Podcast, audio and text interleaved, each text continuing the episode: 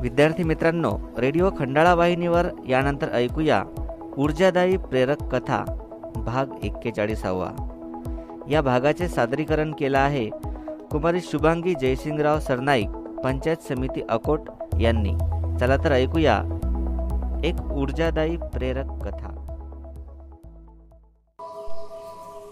नमस्कार बालमित्रांनो. प्रेरक कथा ऊर्जा कथांच्या संग्रहातून एक सुंदरशी प्रेरक कथा घेऊन मी शुभांगी सरनाईक तुमचं सहर्ष स्वागत करते आहे. आजच्या कथेचं नाव आहे घरट कधी मोडू नका. ही कथा आहे टी एन शेषन जे भारताचे मुख्य निवडणूक आयुक्त होते आणि त्यांचा फार नाव नलौकिक होता अशा भारताच्या मुख्य निवडणूक आयुक्त टी एन शेषन यांच्या जीवनातील. हा एक प्रसंग आहे. एकदा टी एन शेषन व त्यांच्या पत्नी जयलक्ष्मी शेषन यांच्याबरोबर फिरायला बाहेर पडले. उत्तर प्रदेशातल्या एका सुंदर रस्त्यावरून गाडी जात होती. रस्त्याच्या दुतर्फा दाट झाडी होती. वर्दळीचा रस्ता नसल्यामुळे की काय पक्ष्यांची अनेक सुंदर घरटी दिसत होती. घरटी झाडांची शोभा वाढवत होती. ते मनमोहक दृश्य पाहून जयलक्ष्मी यांना असं वाटलं की चला ह्यातलं एक घरट आपल्याला मिळालं तर? आपल्या घरच्या बागेशी किती बरं शोभा वाढेल? आणि ह्यातली दोन घरटी नेली तर बाग तर सुंदर दिसेल आणि इथे काही असं विशेष बिघडणारही नाही. आणि त्यांची ही इच्छा त्यांचे पती म्हणजे टी एन शेषन यांना त्यांनी बोलवून बोलून दाखवली. लगेच गाडी थांबली. त्यांच्यासाठी जे संरक्षक पोलीस दल होते ते इकडे तिकडे शोधायला लागले. घरटं कुठे मिळतंय का आणि ते कसं काढायचं? शोधत असताना तिथे एक मुलगा त्यांना दिसला. तो गुरं चरत होता. त्यांनी गुरं चारायला आणलेले होते. त्या संरक्षक दलामधील एका व्यक्तीने त्याला बोलवलं. इतके सारे सरकारी इतमाम पाहून त्याला लक्षात आलं की हा व्यक्ती कुणीतरी मोठा अधिकारी असावा.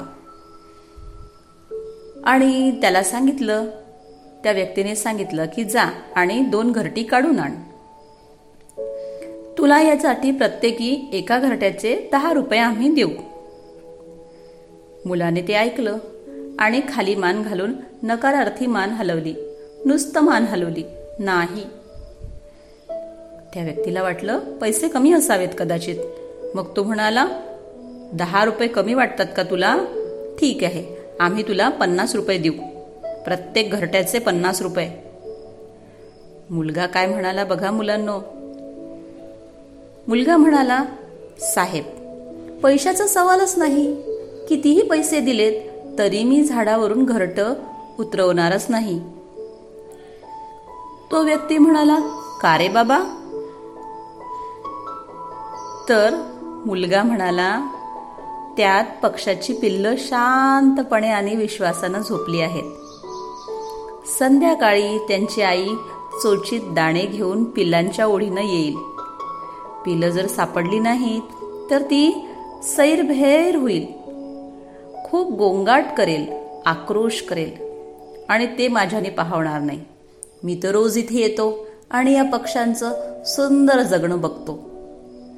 पक्ष्यांच्या चिवचिवाट त्यांची आई त्यांचे दाणे त्यांचं राहणं मी रोज बघतोय. आणि मला त्यांचं घरटं मोडायचं पाप लागेल.